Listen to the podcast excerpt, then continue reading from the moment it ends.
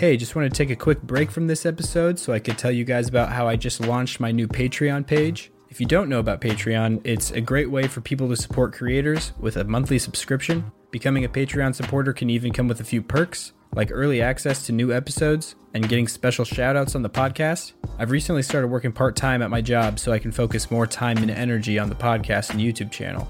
So any support would be massively appreciated, and it helps me towards my hope of making this my full-time job someday. So if you want to help support me in that, please head over to patreon.com slash hoop theory. That's Patreon, P-A-T-R-E-O-N dot com slash hoop theory. Thank you so much for listening and enjoy the rest of the show.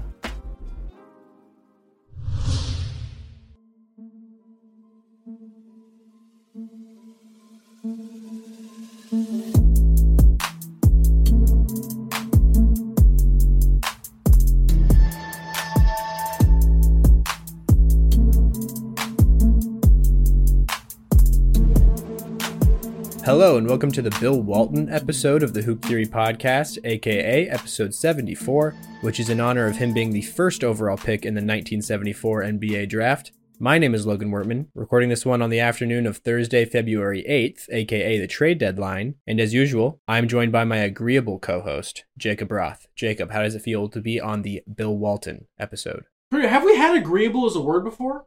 I don't think so. At least according to my notes, we haven't. But do you feel like we have? Yeah. Because I thought it was Maybe ironic and kind go- of funny.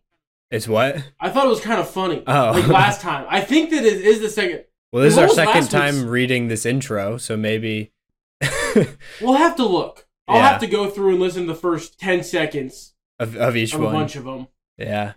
Hear the Patreon ad a bunch of times in a row. Or get really good at skipping it, like knowing yeah. exactly it's, where. it's 45 seconds exactly. I can tell you that. That's how long the ad is. There we go. But Give yeah, anyway. cheat uh, agreeable or not, excited to be here. Former Celtic. Yeah, Bill Walton. For those that Mhm. didn't know. yeah, former MVP as well. The best Blazer of all time, probably. I mean, either him or Dame, I guess. Clyde, Clyde. Clyde's up there. Dame is third. Really? Yeah. I I, think like I'm confident to say, okay, I, I'd entertain the Dame second over Clyde? Over, Or- yeah, over Clyde, Okay. but not over Walton. Walton's won a hard one. Because he, he won a championship? Is that why? Like he won a championship and he was an MVP and he was like that guy. And if he didn't break his foot, Yeah. who knows how long the reign of terror goes? His peak was definitely Granted- number one, for sure. But it's just the longevity, obviously, was the factor for the other Dame guys. being like a really solid piece for a long time. That he is has, a big. he has like the, all the scoring records with them now and everything. But Yeah. I still, I still, well, Walton is still my one, not really a debate in terms of best Blazer of all time. mm, But maybe I need to put more respect on Dame's name and put him second than Drexler third. I don't know. yeah, It's an interesting, every team's GOAT. It could be like a whole episode. honestly, we could do that sometime in the, in off season thing. Speaking, speaking of every team's GOAT, before we get to the business, this is the trade deadline Yeah. day for everyone that's wondering when we're recording this. Uh, wore my self safest Celtics jersey that I have. Uh, it's Larry Bird. Can't trade him Uh, now. It's physically impossible. uh, but the I saw this video, and for all of you that think I'm stupid about basketball, do I got some news for you? Somebody looked into a camera and with their chest said that Damian Lillard is the MVP for the Bucks. Yeah. And Tyrese of is the season. MVP of the Sixers. And. Tyrese Maxey is the Sixers MVP. And there wasn't, and maybe it's how it was edited to make this guy do this guy dirty. But no edit. It just looked like he like heard Sixers and then went Maxey. Yeah. He's been a dog for him. And I'm like, you know who else has been a dog for him? The league's MVP I- up until this point. yeah, I kind of feel like they must have just not understood the meaning of MVP or like weren't they that's like I feel like that wasn't the question they had to have been answering. I think it was probably something along the lines of in their heads at least they were thinking of like who's been the X factor, you know, or like something like that. Maybe because they said Celtics, and then one guy was like Jayson Tatum, and the next one was like, "Sorry, it's Derrick White," and I was gonna answer with double sorry, it's Kristaps. Porzingis. if you're going off the X factor, like the Celtics have a bunch of them, which is like not fair. It depends on what night it is. Is like when things go because for the first like 16 games of the season, the Celtics didn't lose. The only time they lost was when Derrick White wasn't playing. Like Derrick White was undefeated until like 24 games into the season for him hmm because he missed a couple for. I, I think we've been over. I'm pretty sure it's his kid. He had Yeah, a kid. I think so. And, and so he's like, he missed a couple games for that, but those were the only games we lost early. Um, Mm-hmm. but anyway, just for everybody that thinks I'm dumb, there's some people that are way wackier out there than me, and I'm sure that we'll get. This is where you really trade deadline is a great barometer of a guy's ball knowledge because, like, sometimes the trade deadline you see people that you don't really think about all that often getting moved, and then like, for example, Celtics got Xavier Tillman. I was like, this is nice, but I wasn't like super, super pumped. And then talking with Logan, I already feel like I'm not as pumped as I should have been based on like the two seconds of conversation we had. Because I was very like, meh. I'm glad that we have some more size that can rotate in instead of relying on like Fountain of Youth Al Horford and like an injury prone Kristaps. hmm And then honestly, shout out Luke Kornet has been absolutely saucing Yeah. He's been playing super well in the minutes he gets. Uh, but anyway, we'll we'll dive into a bunch of the trade deadline things. But excited to be on the Bill Walton episode. Got my little rant out of the way. It's a beautiful Thursday. Honestly. It is. Um, uh, since we I've already started talking about Celtics, we can just start with them with uh, the Okay. deadline. They didn't have like anything major happen really, but I'd say an okay or slightly significant deal that they made was the Xavier Tillman one. Uh, they gave up Lamar Stevens and a second, and you know And just some junk like that. considerations maybe. Yeah. Yeah. It, it- essentially, it was Lamar Stevens and a little bit of just fluff Yeah, for Tillman. Uh, Yeah. And I was bummed because Stevens was a guy that like I think was it was it, I can't say underused because that insinuates that he should have been being used more. Mm. With how good he is, he was not being used enough as him as an NBA player in a vacuum. yeah, Like in a perfect world, you're like that's our like tenth guy or like guy that maybe isn't in your playoff rotation, Yeah. but he's like for sure in your regular season rotation. Mhm. And for the Celtics, he was essentially just a main red claw he wasn't ever, but he wasn't ever like able to get up into the like the real minutes rotation like he does. I'll say deserves because he's that he's good enough too, and so maybe in Memphis he will be able to actually like play for minutes and not be honestly wasting some pretty valuable years of your career. Yeah, honestly, it's kind of weird to me though that they would trade Tillman like that for Lamar Stevens when I think it must be just for like some of the picks or something because they already have so many wings in Memphis, and also Xavier Tillman and Jaren Jackson Jr. are like best friends. Like not even just like best friends on the team, but like real life, just best friends. They were in each other's weddings. I think they're like each other's Oh, best wow. friends or, or something like that. But and they were teammates at Michigan State. The thing that I, don't love is literally everybody on the Celtics loved Lamar Stevens. Oh, really? Like I you, you do, very rarely do you see an outpouring of like we're kind of bummed from everyone Yeah. after the trade was announced. Especially when it's like like a- every like a kind of a level of no-name guy. Yeah, yeah, like people know who he is, but it's not like. But like Joe Mazzulla is like everybody loved Lamar, Mhm. and Jayson Tatum was like, dang, like everybody was bummed. Like legitimately, I was like, ah. yeah. I don't know what Brad's cooking, but hopefully it's just viscous good sauce. hmm Positionally, it does. Make I can't complain sense, with Brad sure. Stevens' uh, team building thus far. I feel like nobody really can throw any stones at what he's done. Uh, Mhm. He's been a pretty good GM in his first three years on the job. Yeah, for sure. Uh, but man, I just feel like the Jordan Walsh is the only like lovable guy that's left. I If we lose Jordan you- Walsh, I feel like over. Derrick White is lovable. That's true. That's but that's yeah. But, was he's he's not like a like the role like a. I mean, he is a role player, but not like a. he's not Guy. he's more than just a vibes guy he is Yeah. actually like a vital part of a lot of things yeah uh, impact player. more than yeah more than just vibes hmm um celtics did get a replacement though and they got jaden springer from the sixers Yeah, for uh, Dalano Banton. Right. Dalano Banton is who they ended up cutting it wasn't a direct trade Banton Oh. got I thought he got like- sent to the Blazers. Right. the blazers but springer was at the sixers did i say Yeah. blazers no Yeah. No. No. So no. Springer came from the Sixers, but they they sent Banton to the Blazers, right? Or Where, did you They just said say that these are two separate interactions. Yeah, yeah, But one had to lead to the other. exactly. Yeah, Yeah. So now, yeah. So they lost Banton, former Nebraska ball legend. Kind of that one kind of bummed me out a little bit. Uh, also has played great defense in the minutes he's had. When those few games that Derrick White has missed, we saw a lot more Dalano Banton, and he played very well. Mhm. Uh, but he's now a Blazer, and um, yeah, now the Celtics are just trading with their offseason trading partners, just again, just Yeah. over and over again, constant cycle. I thought that earlier Uh, too. Yeah, But, but yeah, so you got be- Jaden Springer though for what you got from the Banton deal, right? yes, that second rounder. essentially. And Springer's he's more of a, a guard guard. You know, Banton's like a wing that has guard skills.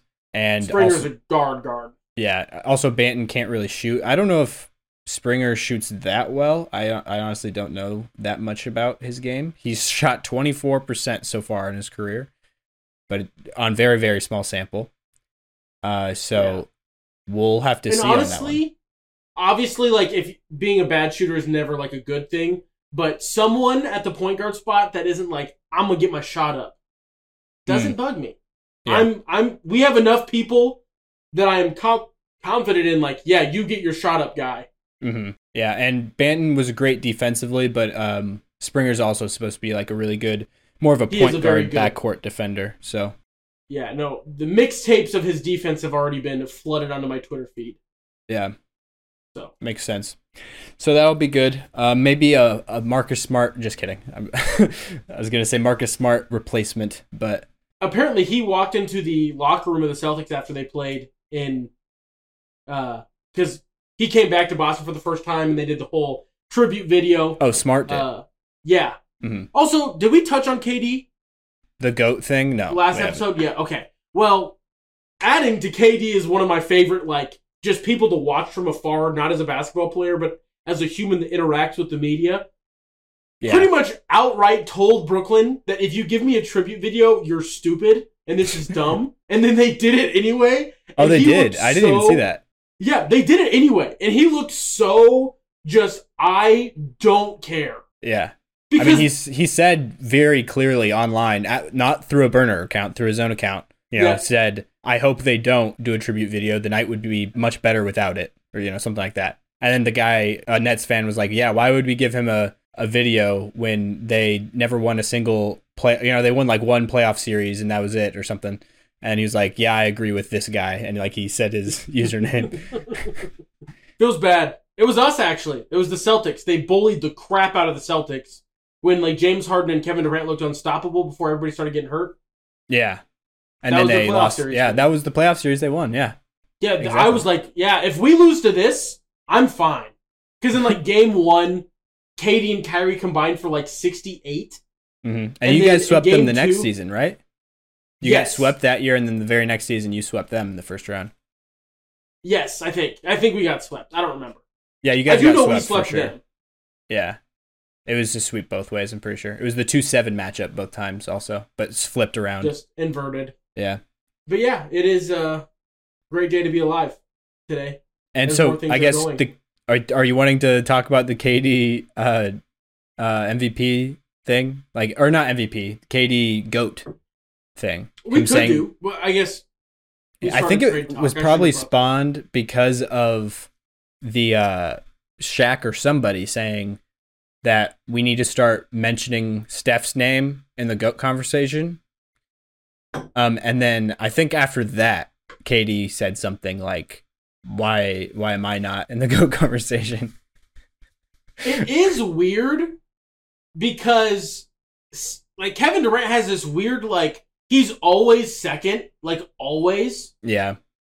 Like, Mhm. always. Like, go through the everything history. He's. He's been like the number one guy, but he always like gets second or is viewed at as a second class, a second level superstar Of whatever he is. Yeah. The, the very It's top of the top but, second. but not the best One down. of it. Yeah. Never, never more than one down. Just one step down. He was the second pick of the draft. He should have been number one, but well, I, I shouldn't say should have because Greg Oden was, you know, In college, like going out of the draft, it didn't look like they made like the wrong decision necessarily. yeah, It just Just turned out to be the very wrong decision yeah, uh, in the long run. Like Kevin Durant is the best, like don't do anything except for just get a bucket. Yeah. Life's on the line. I think Kevin Durant's the guy that I like want hmm to just take any like don't I don't know what the shot is yet. Someone has to take it, pick a human being. Yeah, I think then it's Kevin Durant. and then off the ball, he just he plugs in as like a perfect just like role player. Like he does all the all the things that you need for like which he does not get enough credit for that. I'm just gonna lay that out Steph gets showered with all the love, and then KD was like this nuisance that was hard to play around. yeah, When in reality, both of those guys are some of the best at doing that. yeah, and I would say what's I think the even better comparison here is KD to Giannis because the perception of Giannis versus KD, I feel like in the media or in the Is public eye.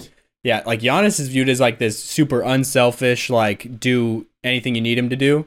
But he really that's honestly one of his biggest flaws, I feel like. That's that's why him and Dame hasn't worked out perfectly so far and and like th- the Bucks are at their best when Giannis is playing the roller roll, he's screening and rolling hard to the rim and playing off ball behind the defense in the dunker spot, you know, things like that.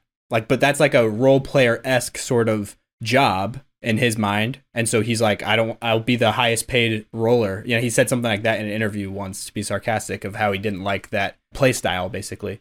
But if you would just accept that as a role, at least at times, like that would help them out so much. But like, so Giannis is viewed as like this, you know, selfless dude in a lot of ways, which I'm not saying he's not. But in terms of his play, there's definitely some improvement he could have in that department. And KD is just like, he does not need the ball. KD like that is a thing that people I feel like is just a bad misconception of people because like he because he can score as good as literally anyone ever in the mid range like in ISO sets but he's like if he's off the ball he's completely content you know which Yeah. is just Like, very I, rare Like you've broken my brain with this. Like Giannis gets the reputation that KD should have hmm with everything. Because KD's defense also gets like aggressively disrespected. yeah I, mean, it's not Giannis like Giannis is great. level, but yeah Giannis is great It's- defensively yeah. too but and he's better I would say Giannis is definitely better defensively than KD but KD is like I mean at his peak KD was literally like an all defensive level wing. Yeah, he provides a lot of rim protection at the wing spot you know? Yeah, he's able to play he's played 5 a lot for the Suns. He's played 5 a lot for the Nets and the war I mean in the Warriors system you could call Draymond the 5 in the death lineup but it was really him or KD were like the bigs yeah. Man, Um, my brain is broken. You've shattered my reality. Because it's so true. yeah It's so good. I um was thinking recently about bringing up this thing with Giannis about how he I feel like the narrative of, of him being viewed as this selfless guy is a little bit off in comparison to these other guys because I feel like we put him in the same class as like Steph and Jokic in that department. You know what I mean? Um, yeah, no, I know what you mean. and I feel like he shouldn't be.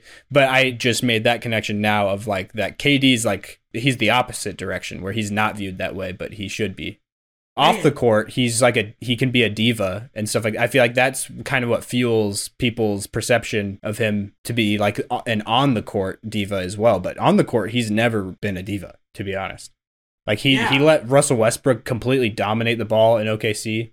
Like he he's just he was fine plugging into the like the Warrior system, which was like nobody gets high usage. It's like everybody has equal usage, you know. So, Yeah, man. but anyways, that was so that was many things that are. an im- impromptu little segment. I guess getting into the trade deadline news outside of the Celtics because we already touched on the Celtics, but I'd say the biggest move that I've seen so far, which I don't, I feel like I'm not, I haven't seen all of them yet because I've just kind of been scrolling through Woj's. I haven't even looked at Shams' yet, but I'd say one of the bigger ones is definitely Gordon Hayward to OKC, which is just really interesting. And they didn't like you would think if they were to get Hayward, they would give up like something, but they really didn't. They gave up Trey. I mean, Tre Mann might be something eventually, but he wasn't really in the rotation consistently in OKC. Another guy that's like way better than what he played, just because like So many young guys in OKC. Yeah. yeah, Yeah. Uh, Bertans was there as just kind of like a, a sal- like this was his de- ultimate destiny for, you know, big on the Thunder roster was eventually being moved for an upgrade somewhere because of the money he makes. and it happened. But, you know, he came in and, and shot some threes every once in a while. Against the Nuggets, I feel like in one of those games he had like six threes. But yeah, and now he got moved for Gordon Hayward, which I feel like it will just be more of a like a better fit you know, a, a piece that will definitely fill out the rotation. Somebody who's just a smart basketball player can plug and play into a role and really just, I guess, bring this veteran presence to this very young Thunder squad. He's not big by any means. I feel like that's kind of the thing that the Thunder were expected to try to go get, um, which I don't know if they've made any other deals, but Hayward can probably plug in at the four for sure for you, and then Chet at the five. Honestly, I don't know. Maybe they bring Hayward in off the bench or Josh Giddey, one of those two. Um, it'll be interesting to see. No, that'll be a piece that gives them just another like. That's a that's a good fit. I think that'll work really really well. Um, and I think they didn't lose an insane amount for it. Like Mhm. the only thing I don't love is like Bertans isn't like known for as always a big that plays defense, but like Oh, no. they are small. Their whole team is all of them are like six five. Everyone on the team, and then you have seven foot one Abraham Lincoln, Yeah, Chet down in the paint, yeah, and it just is like it's a confusing. I don't know. They'll be fine. I'm sure they will be, but I just feel like having a little bit more, even if it's just tall, would be nice. Even if they were bad at defense, yeah. I don't know. I mean, Josh Giddey's six eight, but he, you know, he's more of a guard. He's really thin. And then Jalen Williams, Arkansas Jalen Williams. He- I think he's probably listed at like six nine to be honest, but I think he's more like six seven in reality. But he's just But a he's big, he's a bigger body. Yeah, And then the Santa Clara, Jalen Williams, is listed at probably like six five, six six. But he has like I think he might have the most extreme, like he's Mikal Bridges level, extreme Oh, wingspan to height ratio. Like he has like a seven three wingspan. I'm not exaggerating. I'm pretty sure that's like exactly what it is, seven three or seven two, something like that. And so he plays four a lot for them. Jalen Williams does, and then Dort is there, I guess. Yeah, getting another guy that can play five would have been very, very nice. Which again, I'm I might be completely missing a move of them actually grabbing somebody who's a five, but I've not seen anything yeah, I for haven't the either. Thunder, and I don't think it'll matter for th- that move. We'll just get to it. I got I've got the list of teams that won't be able to sign a lot of guys that are looking like they're going to end up being buyouts. Okay, because that that will be that will matter as we kind of move our way through. yeah, the buyout market the other the buyout the- market, which next few weeks. it looks like the Nuggets actually might be able to. Um, meaning we're not in the second apron. Yeah, it's Warriors, Clippers, Suns, Bucks, Celtics. Uh, I thought we were for some reason. I also did, but I, the list I'm looking at, and I don't want to go find the numbers and do that whole thing. Yeah, Um, and even though I, I mean, to do my due diligence, I probably should, but no. yeah. Um, maybe if we were to add another deal though, like uh, sign a buyout guy, that would put us in the second apron. In the second apron, Yeah, could be something like that. and I don't know, I don't know how the timeline works. I feel like you can sign out buyout guys until you're until you are in it, like officially, like them signing the contract would put you into the second apron, so you still could sign them. oh yeah, I, I you'd think I, I You don't know, know, honestly. Could go could because be it essentially, yeah. But Not it's that will be a, a healthy market, as there seems to be a lot of people uh, that are potentially under that kind of bubble. Uh, but OKC, that is an exciting one. I think Yeah. that that'll be good for both parties. And the Hornets have finally committed to tanking. I think officially yeah, get they've another young committed to guy in there. bad. Mm-hmm. Definitely could be doing that. And also, I I just saw this one. I don't really see the purpose of it though. Apparently, the Raptors trade Dennis Schroeder to the Nets for Spencer Dinwiddie. Spencer Dinwiddie is going to be getting waived. That is the tweet that I saw that made Okay. me like, oh, let's go find the luxury tax teams because a guy like Spencer Dinwiddie could be very helpful for someone. Yeah. So are the Raptors tanking too? I think. And then Thad Young is also moving to the Nets, probably for some salary reasons. But yeah, that's interesting. And then one that I saw has been the Knicks. They've been adding a lot. Do we want to? I guess so. For the lack of not bouncing around, do we want to talk about the Hornets because then we can be done with the Hornets entirely if we talk on PJ oh, Washington. yeah, sure. PJ Washington. Um, Just I thought that we like there is no real good way to group it, but no, yeah, getting like a team completely done would be. for sure. good. Makes sense. I'd say, yeah. So, I have so to trade up.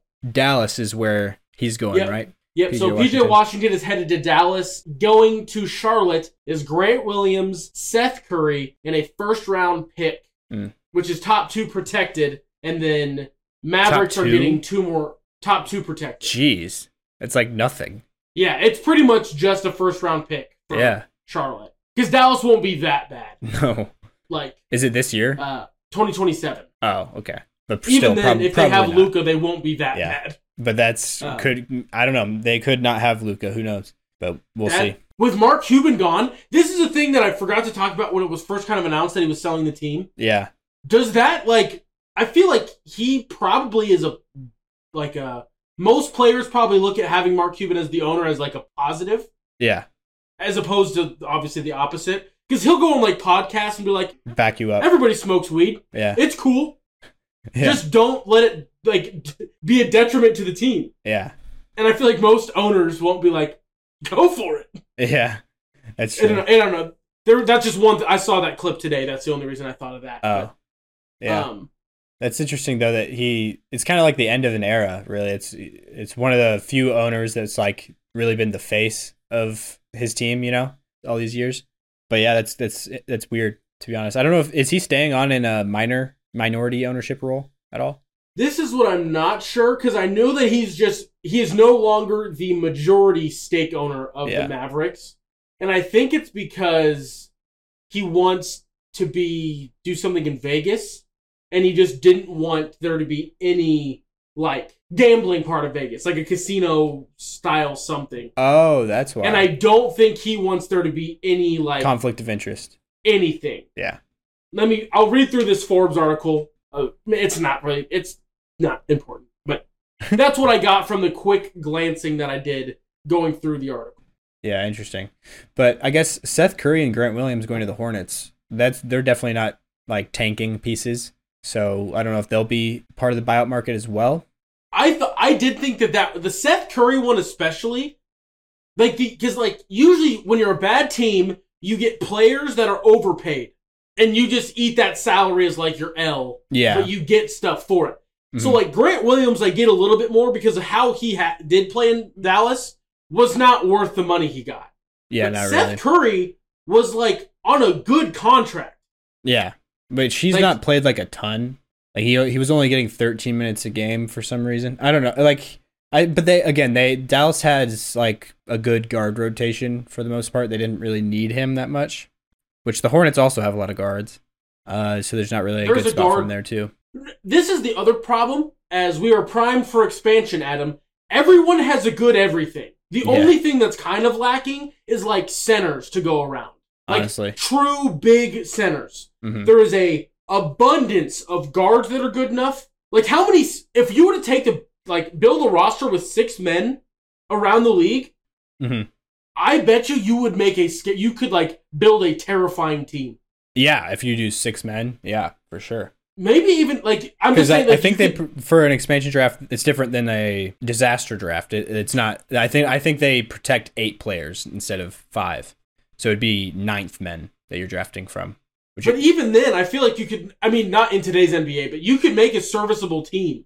you can make a team that's like comparable to like some of these bad. Like it wouldn't be that much worse than the Wizards. I'd say they're better than the Wizards. Yeah, I was like, they're better than the Wizards. it could. I mean, depends on how you fill out your roster, but yeah, if you if you tried to just make a good team right now, yeah, you could definitely do that. Build a better team than the Wizards.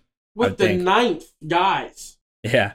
Just like who fit together as a team. It'd be hard to get like a, a number one option, obviously.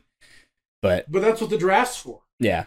And I'm pretty sure the Because don't you expansion get the first? you get like extra draft capital, I'm pretty sure, if you're an expansion team. I want to say. But No, I because I thought you there's a first round that just like there's because if they do two, I thought that they get picks one and two no matter what. oh, yeah, they're pro- they probably do. I don't know.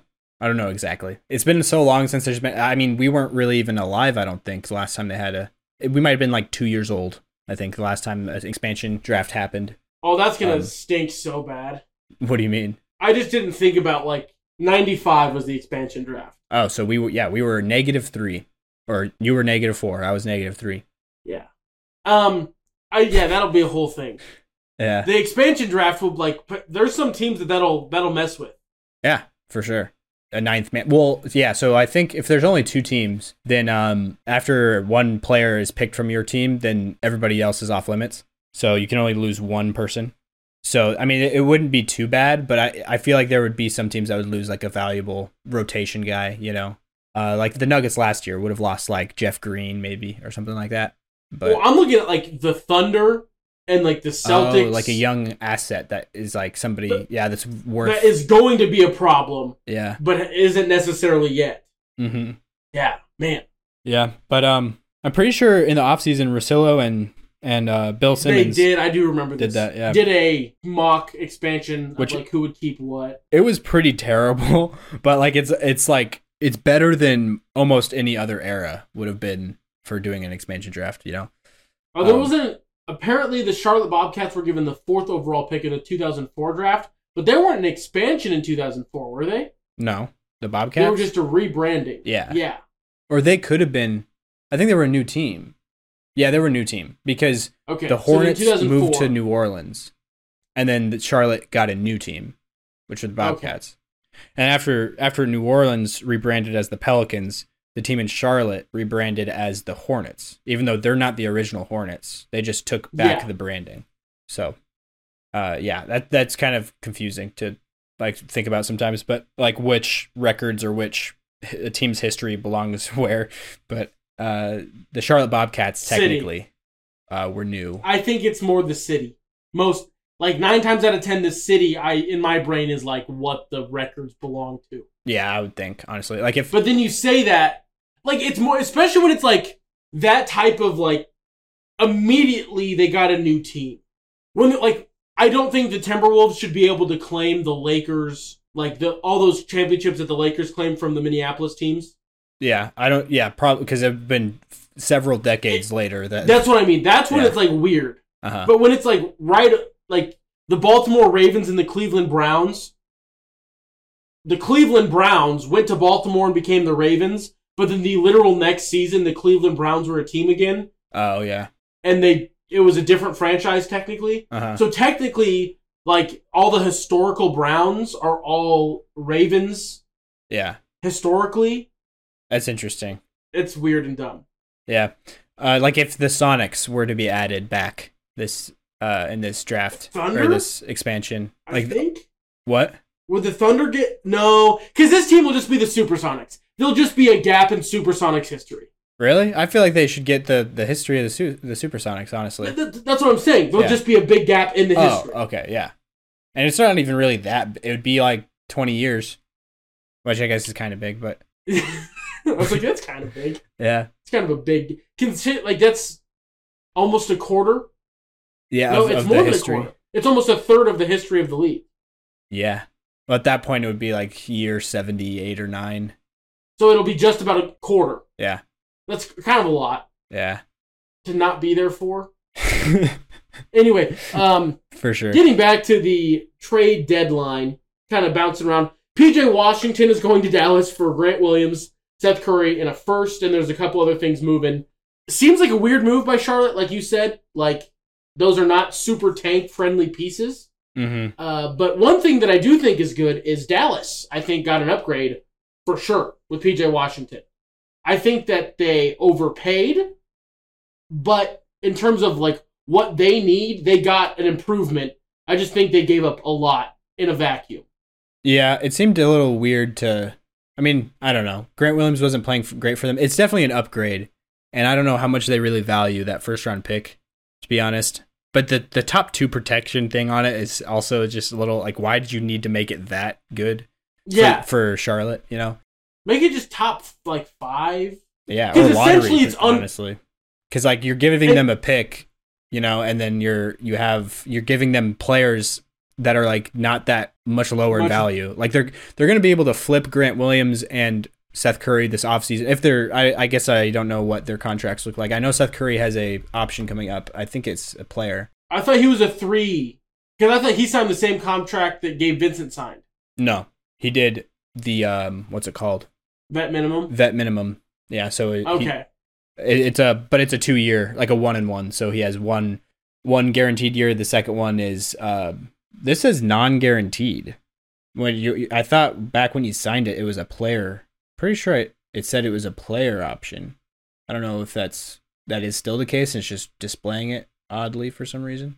But Are, are vet minimums usually player options? I thought they were. not you're not normally, but his his is not like a normal contract. Like it, it was Okay. it was two years, and the second one was like a there was an option on it. I'm pretty sure it was player. Okay. I'm almost Grant Williams. I know, was uh, the, he's tradable, flippable. Dallas also didn't seem to like Grant Williams that much. like Dallas in terms of the fans, in terms of players. The team, they The seem team. to just be more annoyed by him than yeah, normal. the normal. I I, feel like he's he's most people's like top pick. Him and like Dillon Brooks maybe in different, very different ways though. Like if you had a draft of like basketball watchers, you know, like who who's the most annoying players, Grant Williams would go top five every time, for sure. But he's like a co-president of the Players Association. Yeah, It's uh, so wild. Is he co-president? Yeah, Uh, I thought he was like vice president, but it's- I mean, still, I think him thing. and McCollum are like co-presidents or something like that. That's wild. And do you do you have to be voted into that position? I'm guessing. Yes. Yeah, you, you'd have to be. but yeah, that's interesting. Well, I guess Grant Williams' contract is longer than I thought. It's four years. I thought it was three for some reason. Four years, fifty-three million. So I mean, that's not really that bad, as long as he plays like somewhat like how he did on Boston. You know, which I just feel year, like- like championship run Boston, not his last year in Boston. yeah, but I mean, he still shot well, didn't he? No, He didn't. not in in the most meaningless meaningless way. Maybe Just under forty percent, thirty-nine point five. He's better than how he shot in Dallas, which was thirty-seven point six, which still isn't bad. But this is from three, um, obviously. yeah, I, I assumed. But uh, in Dallas, though, You're, his you're right. It's C.J. McCollum's the president, and then Grant Williams is the first vice president. Because everyone that is a player, as the member of, of the players, they're all president, vice president. oh, interesting. I think we've talked about this before. I don't think That so. it's C.J. McCollum is president, and then Grant Williams is the first vice president, Okay. and then Harrison Barnes is the secretary treasurer, and then everyone else, the other six members of the player thing, are all called vice president. And that's Bismack Biyombo, Malcolm Brogdon, Jaylen Brown, Jaren Jackson Jr., Donovan Mitchell, and Garrett Temple. Garrett Temple is he even on a roster? Don't you have to be on a roster to be in the? Some of these blew my mind that, like, Bismack Biyombo apparently beloved in order to be a vice president. Oh yeah, I, I I feel like everybody loves. Biyombo. Yeah, he's just like a Is he on a roster? Yeah, he's on the Grizzlies. They picked him up as soon as Steven, Ad- not as soon as, but shortly after Steven Adams was out for the season. They had to get a big. They went and got Bismack. He started for a while. Because he was in Phoenix, right? Yeah, we yeah last year we took we even talked about it on this podcast when they picked him up because I was like, if a team is signing Bismack Biyombo midway through the year, that's a sign that things aren't going well. I think it was after they started like zero and six they signed him, something like that. Yeah. Oh, but Temple, yeah, Garrett Temple is on the Raptors right now. In fact, friend of the show, Mitchell Siders team, making three mil, being a locker room guy. I'm sure he's not Hey. getting many minutes, but yeah. Anyways, though, so like Dallas, I think that that's a good addition. Getting PJ Washington, it's a good upgrade. Miles Bridges, uh, to go back to the, the Charlotte thing, Miles Bridges hasn't been moved, right? Nope, he has not been moved, and they have no intentions of. Because apparently, you said that there's no no trade clauses. He said he will veto any trade they try to do. Oh yeah, he has some weird thing, but that's not. So he doesn't have a no trade clause, but he has some sort of thing that I don't fully understand. That if that he can veto a trade. Bridges' one year, $8 million contract has a clause that gives him the power to veto any proposed trade. But I think that don't- doesn't. I know. I know. It's that sounds like it means that it won't allow the the deal to happen. But I think that he still goes to the team, but he like there's something with he doesn't. They don't get his bird rights, which I I don't even see why that would be a thing you would do because that doesn't make any sense. That like it's not really an advantage. For That's a the player. disadvantage for the player. Yeah. Well, I mean, not not necessary. It's just like it, it's like the, I'm not going to re-sign with you, so you don't get my bird rights, so you can't, you know, you don't have extra leverage to sign me, basically. But that still feels like not like a thing that you would want to it doesn't hurt you necessarily, but it's not like a thing that the I just I could never imagine the the scenario in which like you doing that would have really any sort of significant impact on anything. When so I don't player- fully understand so it. When a player re-signs with his previous team on a one-year or two-year contract with an option, that player gains the right to veto a trade. Because if he is traded, his new team would not be allowed to carry over his bird rights from the previous one. Okay. And that's so that's the reason he's able to Oh, veto it. Because if he if he does get traded, the bird rights don't go with that one-year contract. I think. Mm-hmm. Yeah. Yeah, okay. So the Hornets with full bird rights can pay Bridges anything up to his max as a free agent this offseason, and any other team could have been limited to whatever cap space they have or possible cap ex- exception. Oh, so he's allowed to Bridges- veto it because because if they're trading him, they're taking away money that he can make potentially. Yes. And he's like, "Well, I don't want to give up that the money, take that completely off the table. So I'm I don't I would like to not be traded." So it's not technically a no trade clause, but it's like by default or by technicality. yes. It is, yeah. Like in in every way, but literally, it is a no trade clause. Yeah. It's not like one where you're giving a player the maximum salary you're able to give them, and then you're also like, also, we'll give you a no trade clause to get, you know, add an extra reason for the player to sign the contract, you know? Because that's what they did with Brad Beal. And that's like a thing that, it's like kind of GM's like 101. Like, you should basically No. never sign a no trade clause because of how like crippled you become at that point. It's like it, it turns into the Dame Miami situation where the Yeah. player's like, I only want to go there. Everybody knows that's where I want to go. So you're not going to get like any value from actually dealing him there. Which, in hindsight, that Miami package would have been pretty juicy getting my boy Hemi Hawkins. But I don't even, was he even part of it? I guess that was always what people assumed. I don't know Yeah, if he yeah. ever actually officially was. I'm pretty sure it was That's like, true. I think it was Duncan Robinson and Tyler Herro and then a pick or something like that. It was like, was it not Jovic? I don't even know if Jovic was in there. I think Oh wow. I, I don't I'm not sure exactly, but I'm pretty sure it was very it was much less than I even thought it was. Oh, I Um, do remember like us talking about this being like they offered them nothing. Yeah. And you're like, it's not that bad. And then when we looked at it, you're like, oh wait, I thought it was like these I- yeah. other things were also there. Uh-huh. Yeah. I, I thought it I'm- was now just I'm- I thought it was on the premise of the Heat just don't have much they can give. But it was like on top of the fact that they don't have a lot they could give, they also They're not were not even trying to give most of it. which is a very Pat Riley move. yeah. Like Daryl Morey would also do the same thing. Mhm. Be like, oh, you want Joel Embiid? Uh, I would like all 13 of your starters or all all 13 members of your team. Make it work. I don't Yeah. care how. But honestly, Miami going to them, just using that segue, like they're looking pretty good with the moves they've made. Swapped out Kyle Lowry for Terry Rozier, which is a huge upgrade. Which is like, yep. Scary Terry is like such a good Miami fit, honestly. Oh yeah, It's great. And then yeah. I I'm I'm prepared to have nightmares a little bit about it yeah, because he yeah he's gonna have a like I- he's gonna go off against you guys in the playoffs. I, no, he does always. Whenever they play, he almost he's gotten like le- it's been less crazy. But like the first two years after they didn't pay him and they sent him, or he ended up going to Charlotte instead of getting paid, yeah, he would just be like insane. would go off in regular season games, right? Because they never Yeah. played in the playoffs. But, Never. Yeah. but yeah, it makes sense. Yeah. And the the Heat, did they do anything else? I feel like I saw that had another thing, but I guess maybe not. They traded, yeah. So they got Terry Rozier. I think maybe there was a proposed or an I like a, a rumor that they might go out and get somebody else, but I, I guess I'm not sure if they actually have.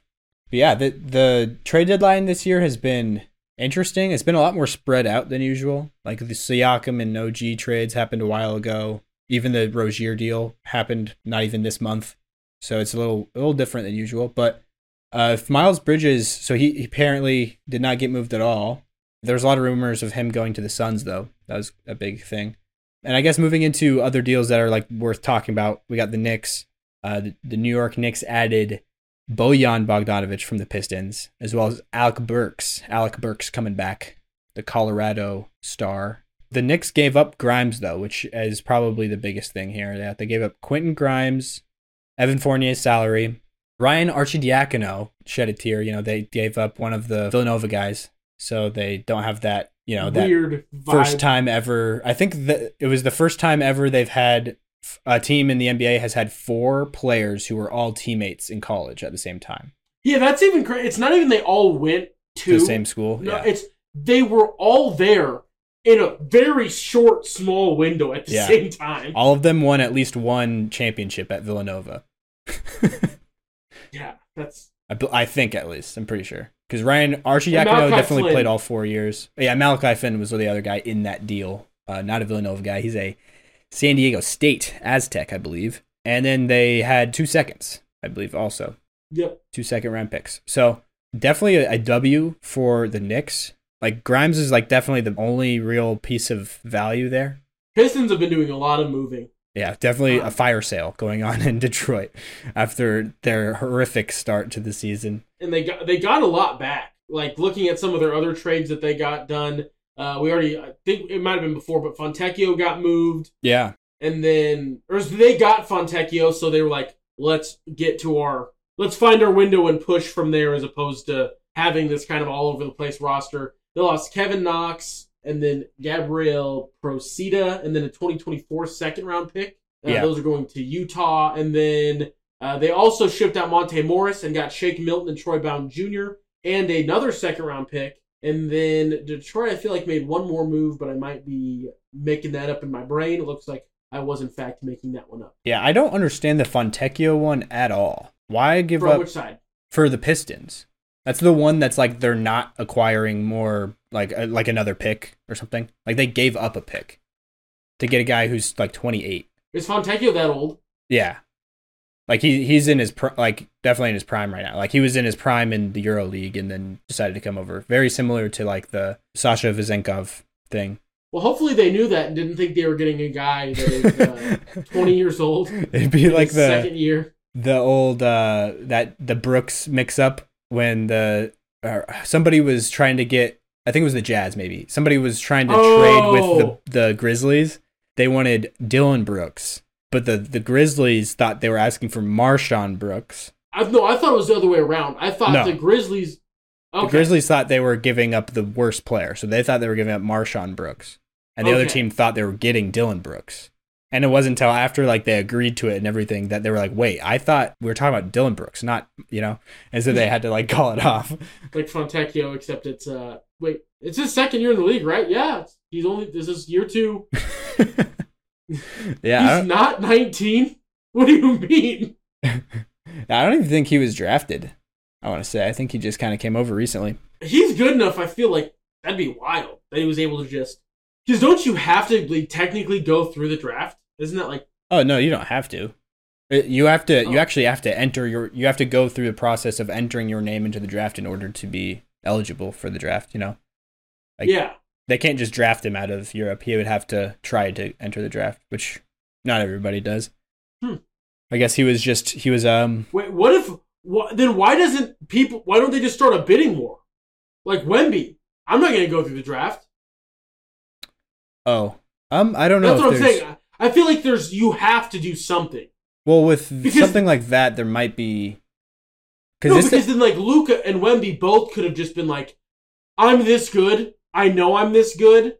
Yeah, yeah, but that's I'm saying in, there might be a specific in a specific situation like that there might have some sort of protection or like also it might be less advantageous for them to do that. Like when you enter the league not through the draft, there's probably like a very small number that you can sign for or something like that. You know what I mean? Mm. You probably only sign for like a, a minimum contract, which I'm pretty sure F- Fontecchio is on a pretty small deal, unless he got a new deal this offseason. But yeah, on basketball reference, even if the player's not drafted, it will usually say if they like the draft year that they were entered into. Um, but he doesn't have anything listed on basketball reference. There's no year for him. Yeah, so he's on a minimum deal, it looks like. Yeah. So maybe that's what it is. No, it's a have to sign. it's a mid level exception, but the smallest version of it.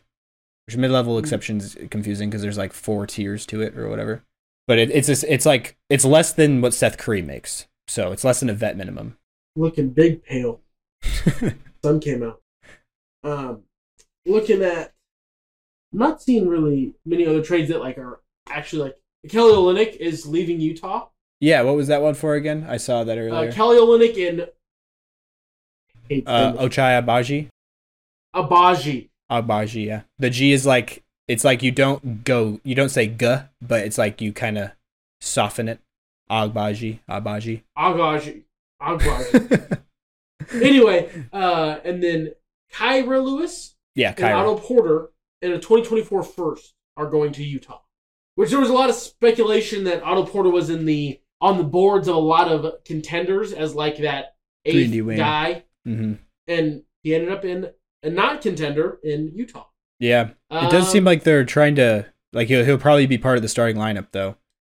Trading off Ke- Kelly Olynyk is weird to me though, because he was start he Yeah. was he was starting for them. Like Walker Kessler Oh, started at the we beginning didn't of the talk season, about- but Yeah, we also did not talk about Buddy Hield here at all. yeah, Buddy Hield going to the Sixers is a big one. Marcus Morris and Furk Furk Furkan Furkan Furkan, yeah, Furkan Korkmaz in three seconds. Hmm. Um, finally happened. I feel like everybody is in some point in time either like visualized Buddy Hield as a Sixer or straight up just thought he did play for the Sixers at one point. I did. I don't know if it's because he kind of has a, a like they look like they might be brothers or cousins. Uh, him and Nerlens Noel. I don't know Oh. if because they both have the same haircut. I don't know. yeah. And They, were they are completely were they traded on draft? I know they were in the same draft, weren't they? Or no, no, they weren't. They were traded for Um, one but- another though. At one point, I want to say no. I just they were both dra- They both went to New Orleans in the draft technically, but New, or- New Orleans Noel got traded to the Sixers, and oh Buddy Hield did not. Uh, but Buddy Hield, I feel like, is a Sixers a thing that has been a, a concept for a long time, and it happened. And they also lost Pat Bev, the other thing the Sixers did. So Yeah, it's Cam Payne and um, Buddy Hield are the two new pieces of the Sixers post Joel Embiid injury, which it looks like it's actually not as doom and gloom as we thought. Maybe yeah. hmm it seems like they're leaning towards the like month and a half to two month range for Embiid to come back, and having a shooter at the insanely elite level of Buddy Hield does not hurt anybody's chances at all. Yeah. Ever. Not at all. Especially with an Embiid that's like looking for the outlet just more and more and more. Mhm. Having a guy that hits it at a like feels like a disgusting like sixty percent clip is what it feels like watching Buddy Hield play basketball. Yeah, Like when he's like wide open catch and shoot, you're like, well, that's going in. especially playing with. Halliburton. Yeah. Yeah. So Wasn't, I didn't love how Indiana has approached the past couple of. Yeah, I'll I'll- I'll get to Indiana and that deal in a second. But first off, the what you were saying about Embiid and and Hield, I think will be a really good pairing because like uh, Embiid's playing two man game right now with Maxey in the dribble handoffs, the DHOs. But having a guy like Hield, who's like a that's like the classic DHO. Like back when DHOs were not played like run on every single team, the teams that they were run on were for guys like JJ Redick and Duncan Robinson and you know those those three point threats. And Buddy Hield is definitely in that mold. That on steroids. yeah, so that'll be perfect. I think because he's never been on like the the insane. People don't realize how good Buddy Hield is at shooting. yeah, Like Mhm. he's like, he didn't turn into like the superstar like some people thought he kind of would have coming out of Oklahoma. But like the thing that did carry over is his ability to shoot the basketball. What is his three point percentage? on his career, uh, it's probably like forty two, something like that. But he like it's a you know it's not easy attempts. Like he he takes a lot of really deep shots. Uh, he has a deep range, a lot of moving ones. Um, on his career, it is it is uh, just over 40, 40.1. Um, but But on an a what is the attempts per game? I gotta go. on his career, just under eight attempts a game. Oh my goodness! And he's not a guy that plays like a ton of minutes. Like he plays a decent amount, but he's never been like a. Well, not I shouldn't say never. In in Sacramento for a few years, he was like a, you know, playing all game long, basically sort of starter.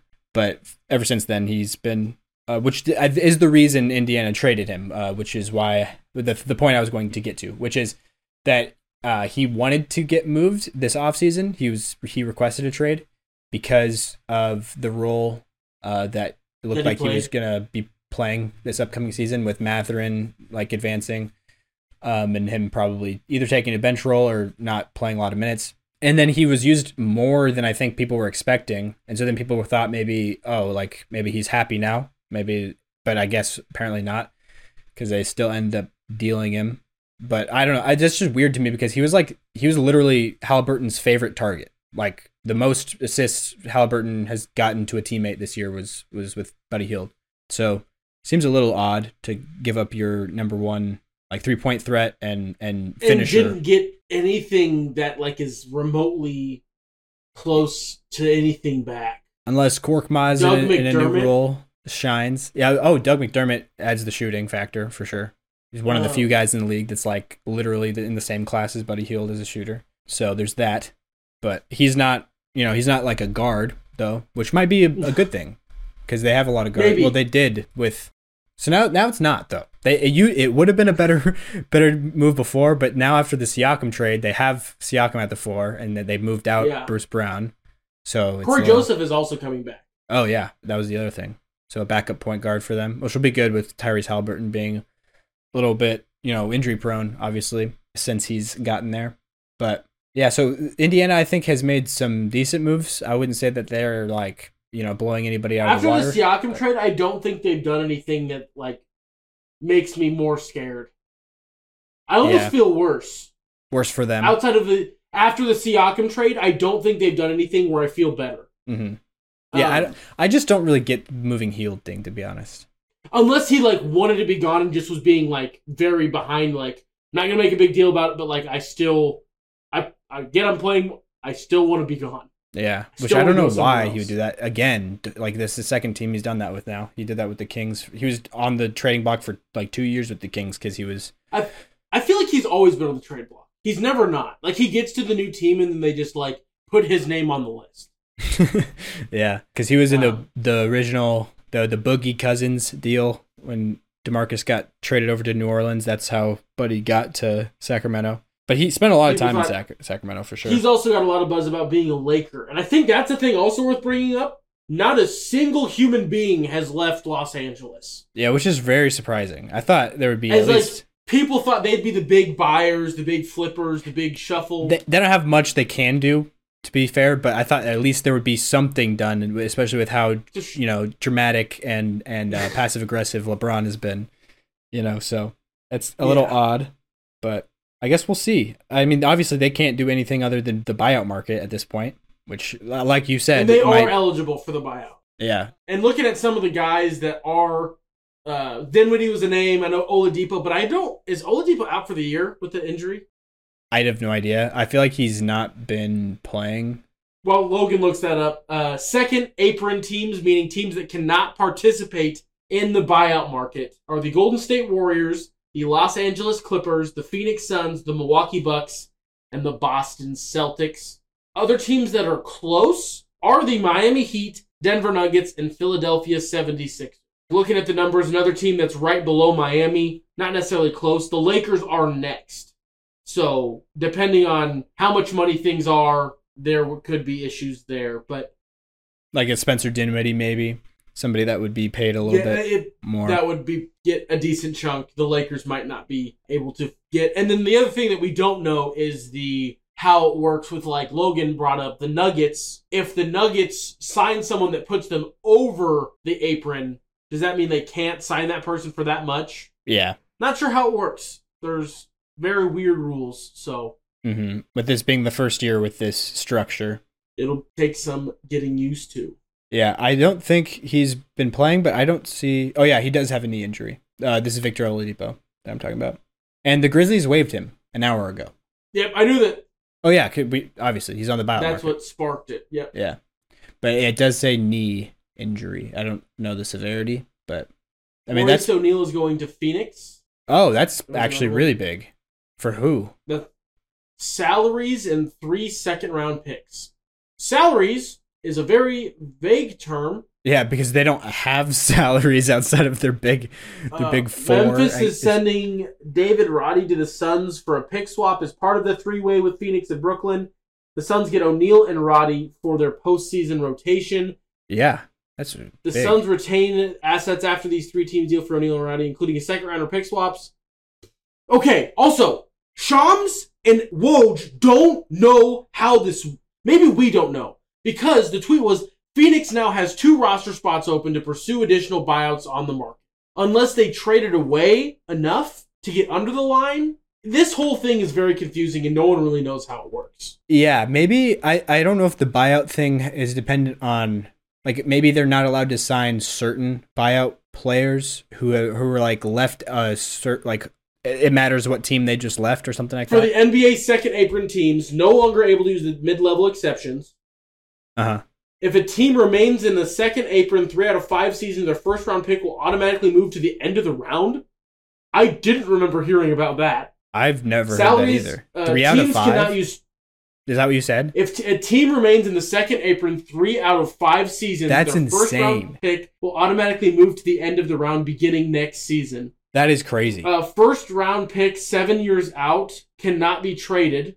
Salaries cannot be aggregated or combined to trade for a single player making more money. Teams can't use trade exceptions from a prior year, and teams can no longer use cash in trade. That's like just completely crippling. like you can barely do anything. It's like straight up only one for one type of deals that you can do with that.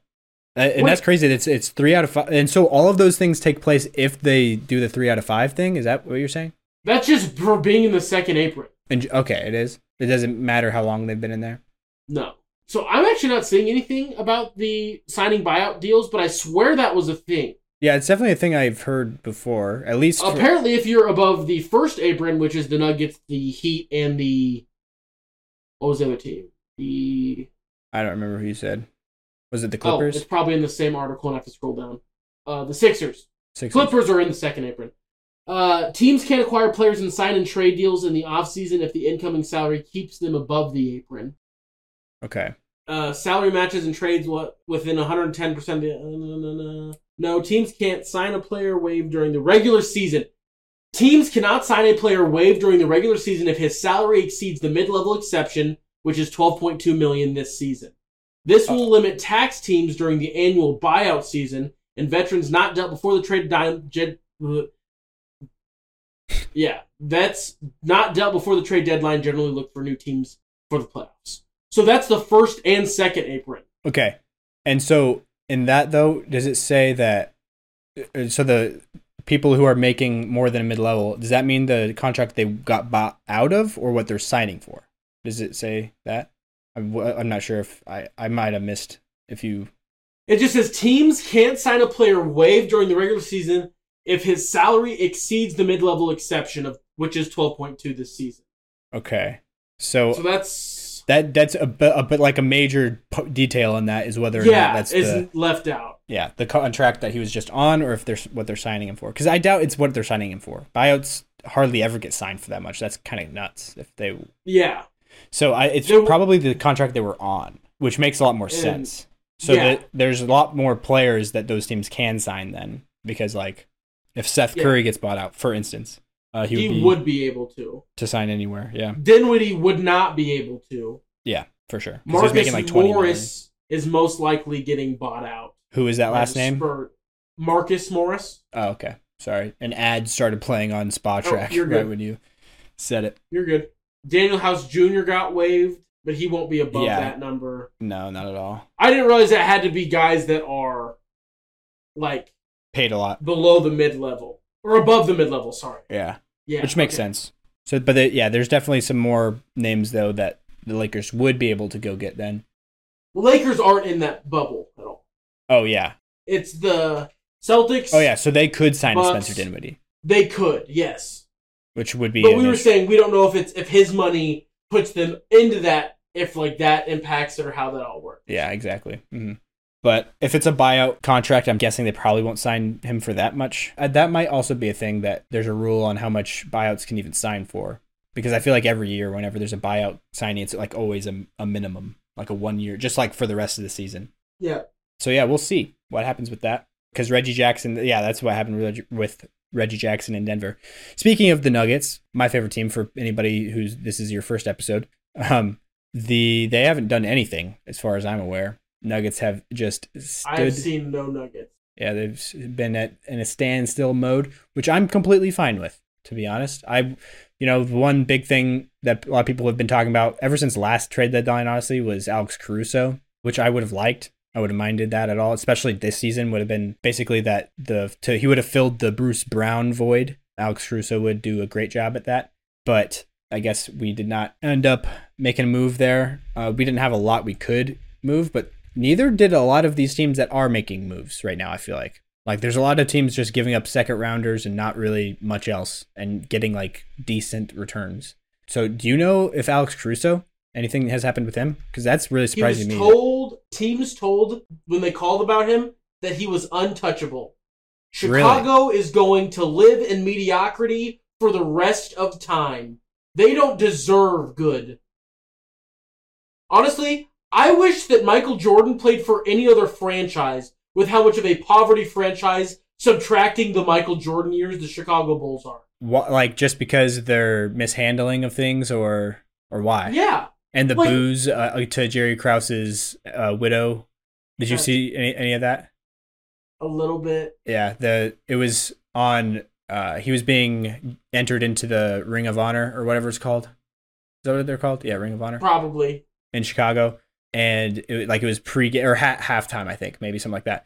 And they had Jerry Krause's wife down there representing him because obviously he passed away years ago. And as soon as they announced it, like his name and put his picture up on the screen, like the whole crowd starts booing. And then it shows her and she's like crying, just like sitting there in the middle of the court. Steve Kerr like went off in the interview because it was a. Warriors game Oh, and so and he was there so and he was like uh, he was like i'm disgusted and disappointed in the city of chicago and you know um, or i don't know if he said something like that but he was he was disgusted in but he said that obviously when there's boos, it's not everybody but you know the people who were booing they know who they who they are or something like that anyways yeah why, so you were saying the bulls you you know you were putting them in your corner of shame basically i, I don't want to Yeah. put that in your oh you are okay. No, yeah, I will. Like, Alex Caruso would be so good for everyone that's not the Bulls. I mean, he's really good for them too, but it's just they're not gonna win anything. I just want him to be in a position to win something. Yeah, All of LA's forgotten about him. They're all about their new white boy, Austin Reaves. Don't forget about the man that made it happen. The Yeah. man that started it all. and they. I'll say pay. as something as bold is the Lakers would not have won that finals without Alex Caruso. Alex Caruso was a big deal. And they Yeah. didn't pay him, so he went and got money, and all of a sudden he's the bad guy, and now the team he went to that looked promising, holding the man hostage.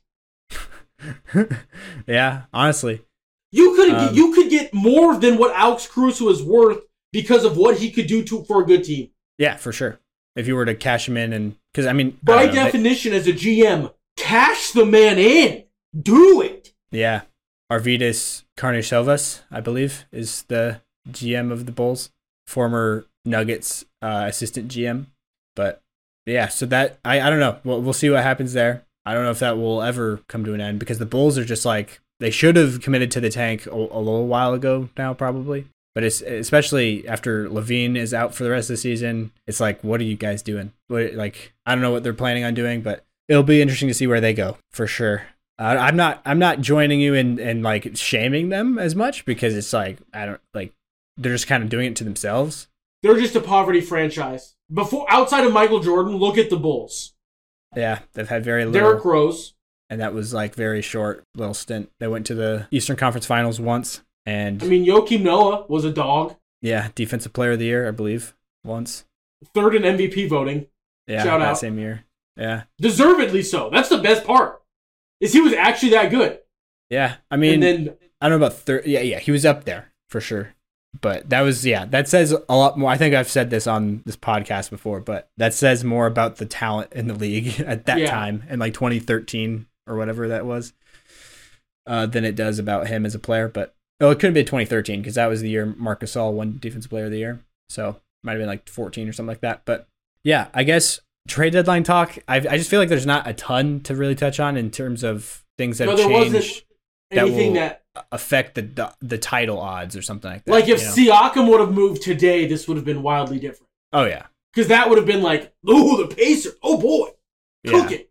I'd say the one the the deal that probably affects the title odds the most would be Gordon Hayward to Yeah. OKC, just because OKC's a really good team. Even just as like a, a, a veteran, like has been places and like Mhm. a presence is never a bad thing. Yeah, for sure. Averaging a, a very quiet 15 5 and 5 this year also. Gordon Hayward. Um, Pat Bev, I guess, going to Milwaukee is. oh, is, is that where he went? I've been trying to think this whole Yeah. time of like where did he Yeah, actually go? He went to Milwaukee. Okay. And then, because uh, all-time tweet from Robin Lopez was like, "It was an honor to be your teammate for a whole a whole eleven minutes." Because then Robin Lopez got moved. oh, where did he go? Um, He's been starting when Brooke was out. it's the Kings, but he's expected to be waived and become a free agent. Okay. Oh, sorry. Robin Lopez tweeted, I enjoyed being the teammates with Patrick Beverley for all of an hour and 45 minutes. I'll never forget those times. that's funny.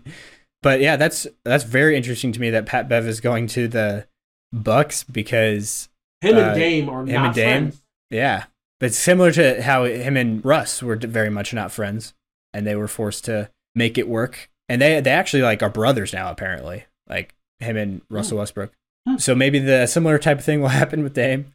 I feel like it won't. Uh, because, like, I feel like the Russell Westbrook one was a lot more like, like talking trash, but then, like, like in game type of stuff. I didn't feel like it was as, like, it seemed less hostile. It just was because it was two, like, hot headed people. Dame, who's usually kind of like cool, like, went at him. And I feel like if Dame goes at you, that's like, Well, he went at Paul George though, right? The running from the grind thing. Well, no, because I and then Pat Bev was like the verbal enforcer. But I just know that the thing that I remember was when in the post game when Pat Bev was like, "Oh, I lock up Dame for 48 minutes," and then you guys say Dame had a bad shooting night, but if he blocks one of my Yeah. shots, he locked me down. I Yeah, guess good for. Dame, I guess. And then Dame like tweeted at him, "If Dame gets mad at you like verbally to the public, I feel like it's it's over."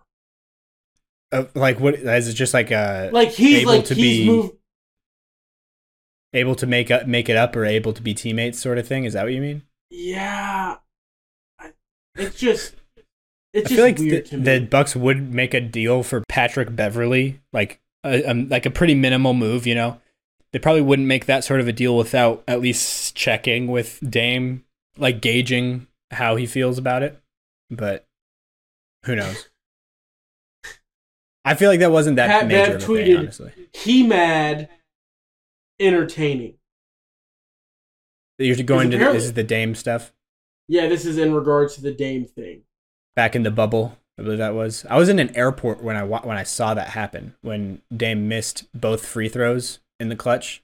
So Um, live on his podcast, he goes, "I got to get my relationship right with Dame."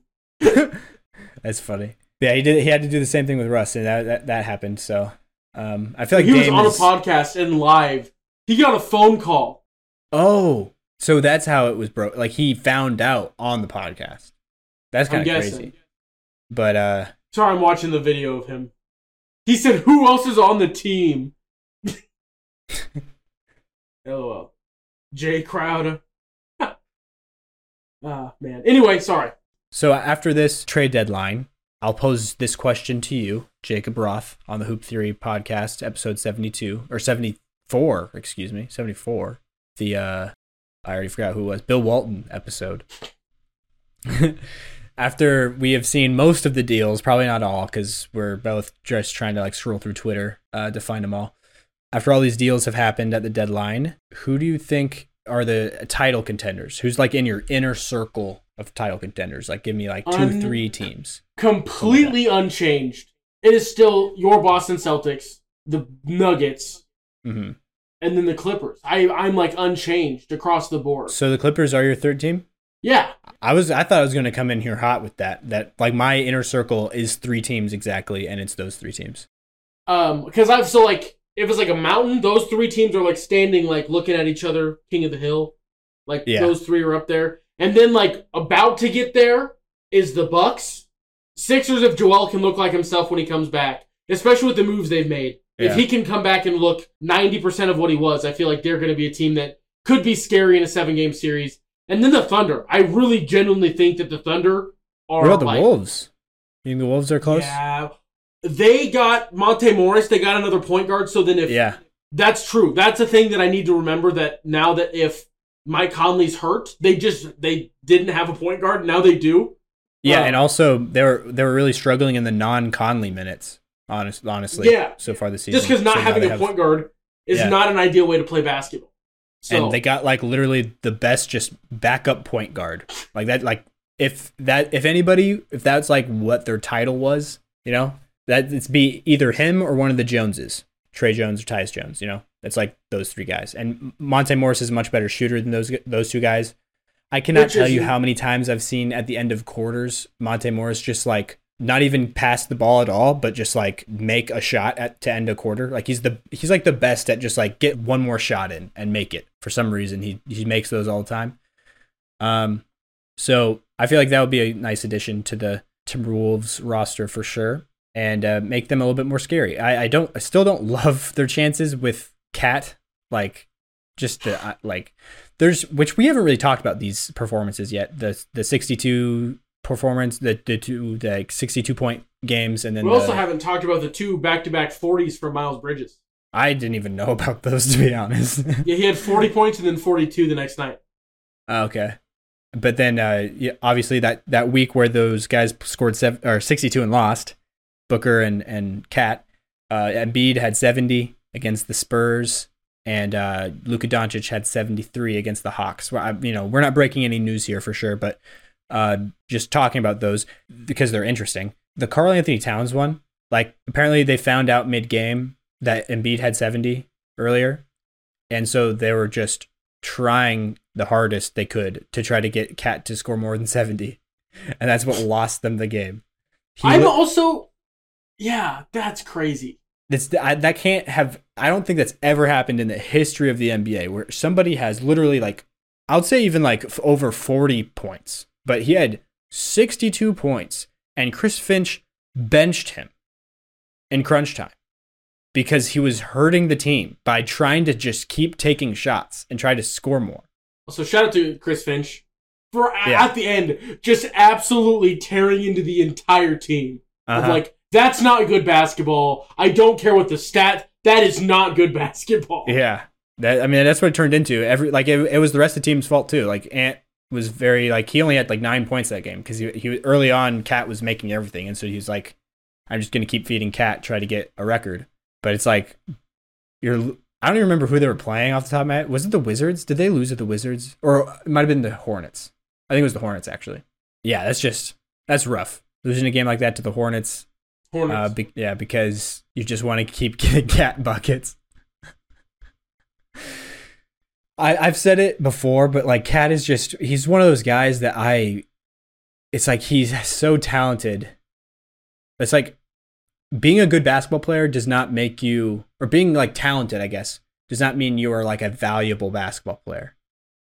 You know what I mean? I'm shocked he didn't get moved a little bit really? With how well his the value is as high as it's gonna get, and they know that he's not gonna be their answer for the to win the whole deal. You don't want KAT Karl on your team. I mean you don't want him to be sitting on the bench. You don't want him in the arena.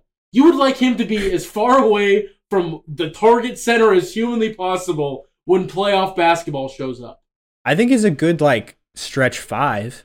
You know, just like being being a For the most money you're paying I- anybody, exactly. Yeah, like obviously that's not know. ideal. I like just ask for the entire bench lineup of the Sixers, and like you guys can have KAT. yeah, Just I'm just know. saying for that money, you could get so much more. But would you get? Would you improve though? Is the thing. I I don't. I'm not sure. Like I'm not. I feel like you're kind of going.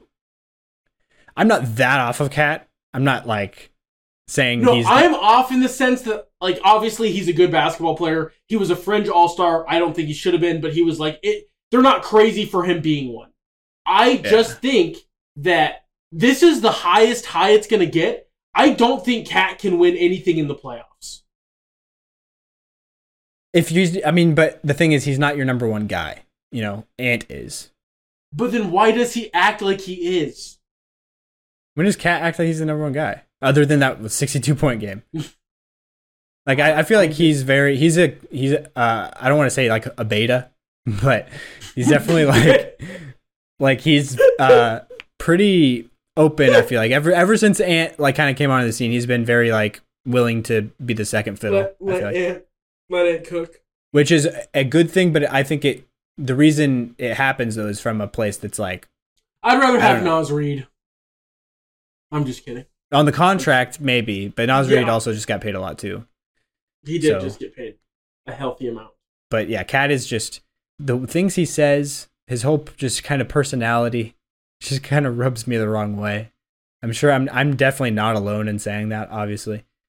But uh I don't know. It's hard to root for the guy. You know, sometimes I don't like it when people are like always pick on certain people, you know? Mhm. And I'm- feel like a natural sense of like, oh, you know, he's not that bad, or like I'll try to defend him a little bit. But with him, it's he just makes it hard. Uh, how he just has to talk about all the time how he's the best shooting big man of all time, which I mean he's in the conversation for, I guess. But it's just like why? Just I don't know. And then also him saying that last year to him, what what the the Wolves were able to do last year by getting into the playoffs and winning a game was more impressive than what the Nuggets did by winning the championship.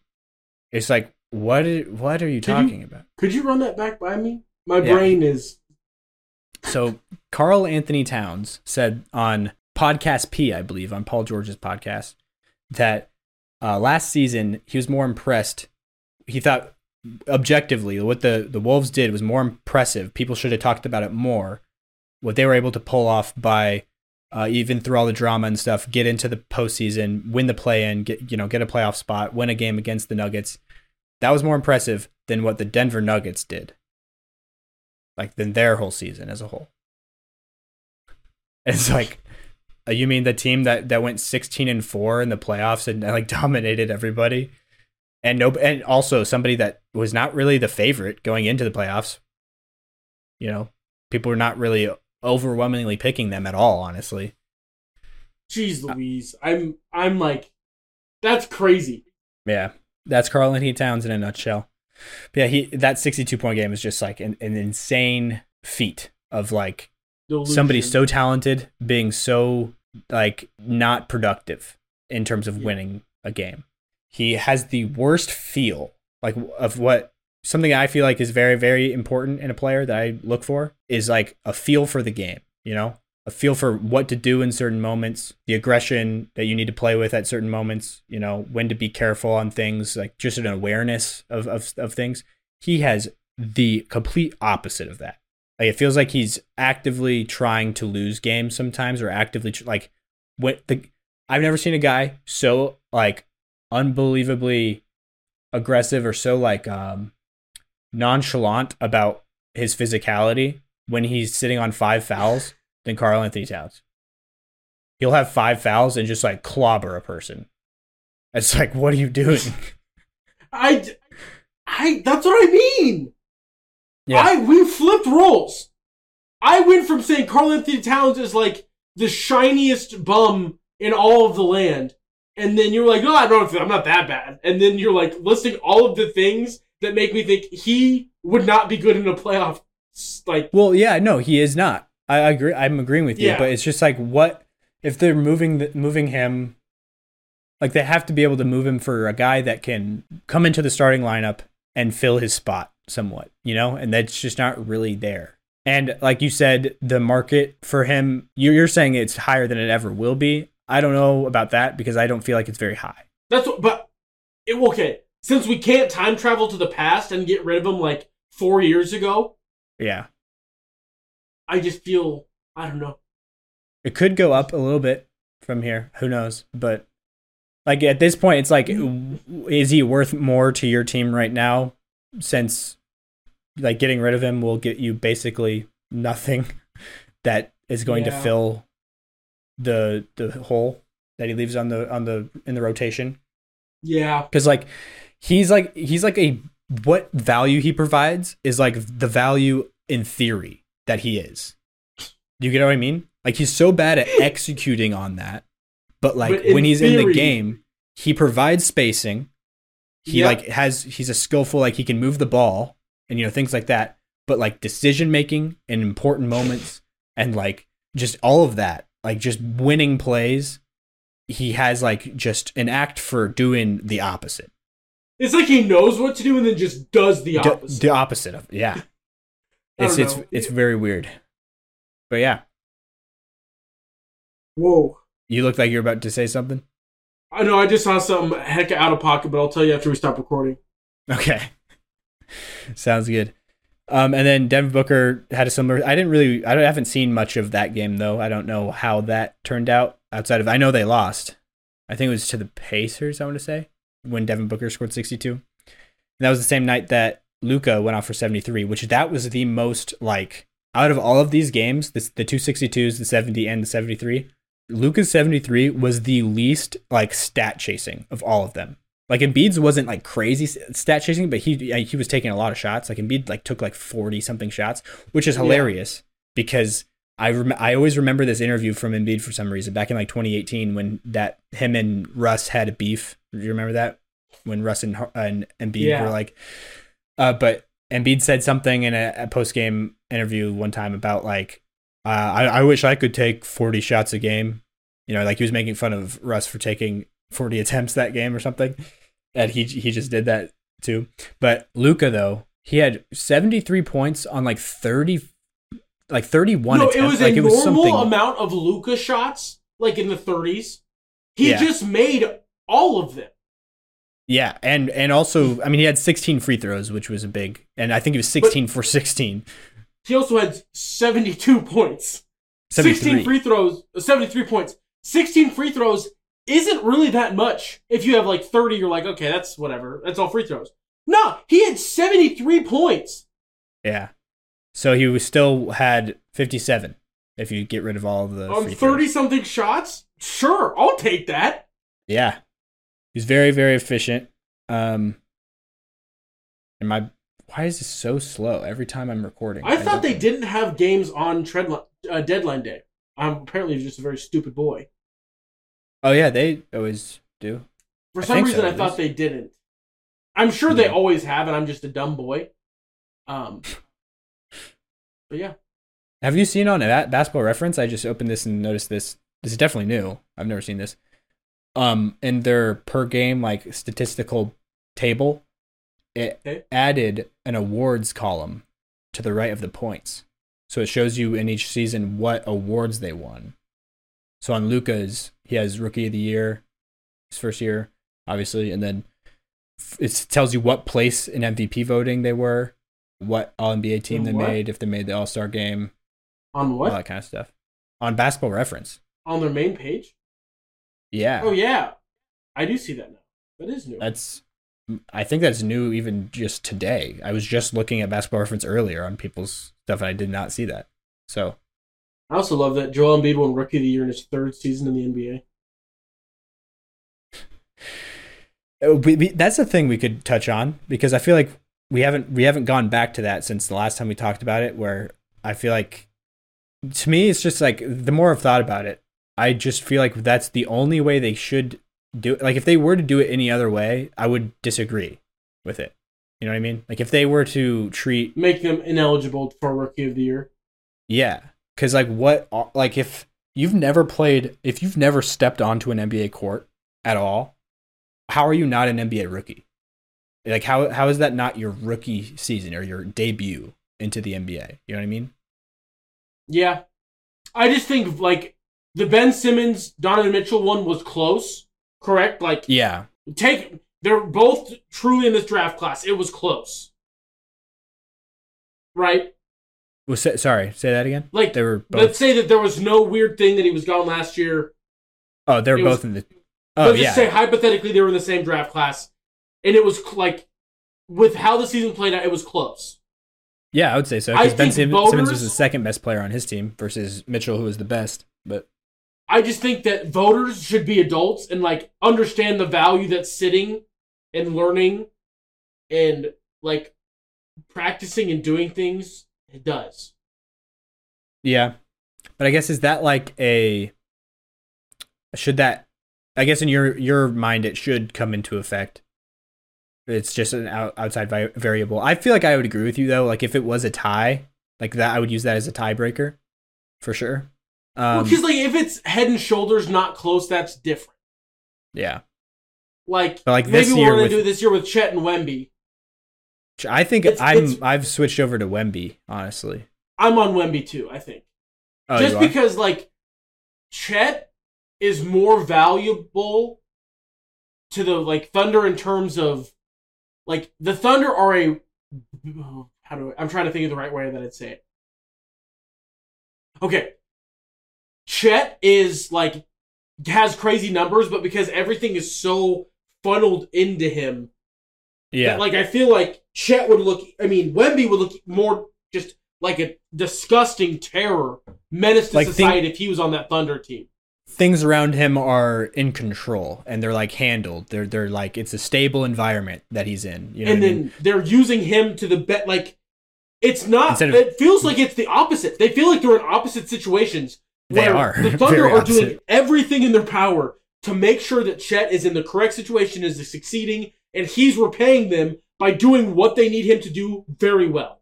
filling up that role, Mhm. yeah. hmm filling in the role. Wemby is in a situation where Wemby, you could take. We need you to do absolutely anything. Pick a thing. You can pick it, Wemby. You want to be our point guard? You could probably do it. Yeah, Instead, they're like- else. Nope. We're gonna waste your entire rookie year on just kind of feeling out the rest of the roster. That's already kind of established NBA guys. Yeah, like- somewhat. Yeah, let's do let's just keep on doing this experiment with Sochan. Let's see what he can do. And let's just not do anything that makes sense basketball wise. yeah. This year has ge- legitimately changed how I feel about Gregg Popovich. I'm like, Gregg, because you don't. You just uh, you think that that's not ethical or something? Is that why? it's or- not it's not ethical. It just like is so wrong. Like I get if you're trying to be bad, you're doing a, a bang up job. If you're trying Yeah. to be really bad at basketball, but like it's not even teaching Wemby like good basketball.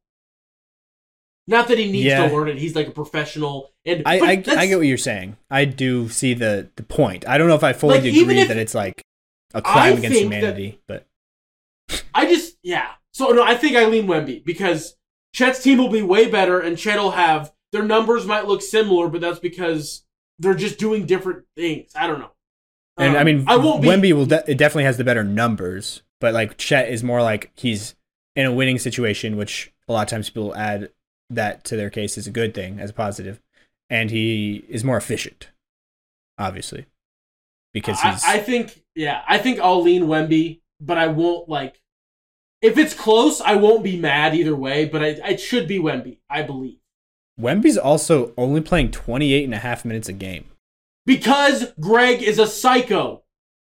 Well, I didn't know think what the number fine, was. but I mean, Just I mean, him- don't don't like try to run him into the ground. Obviously, I don't. I just he's seven like foot four. I would be I would be pretty true. careful with.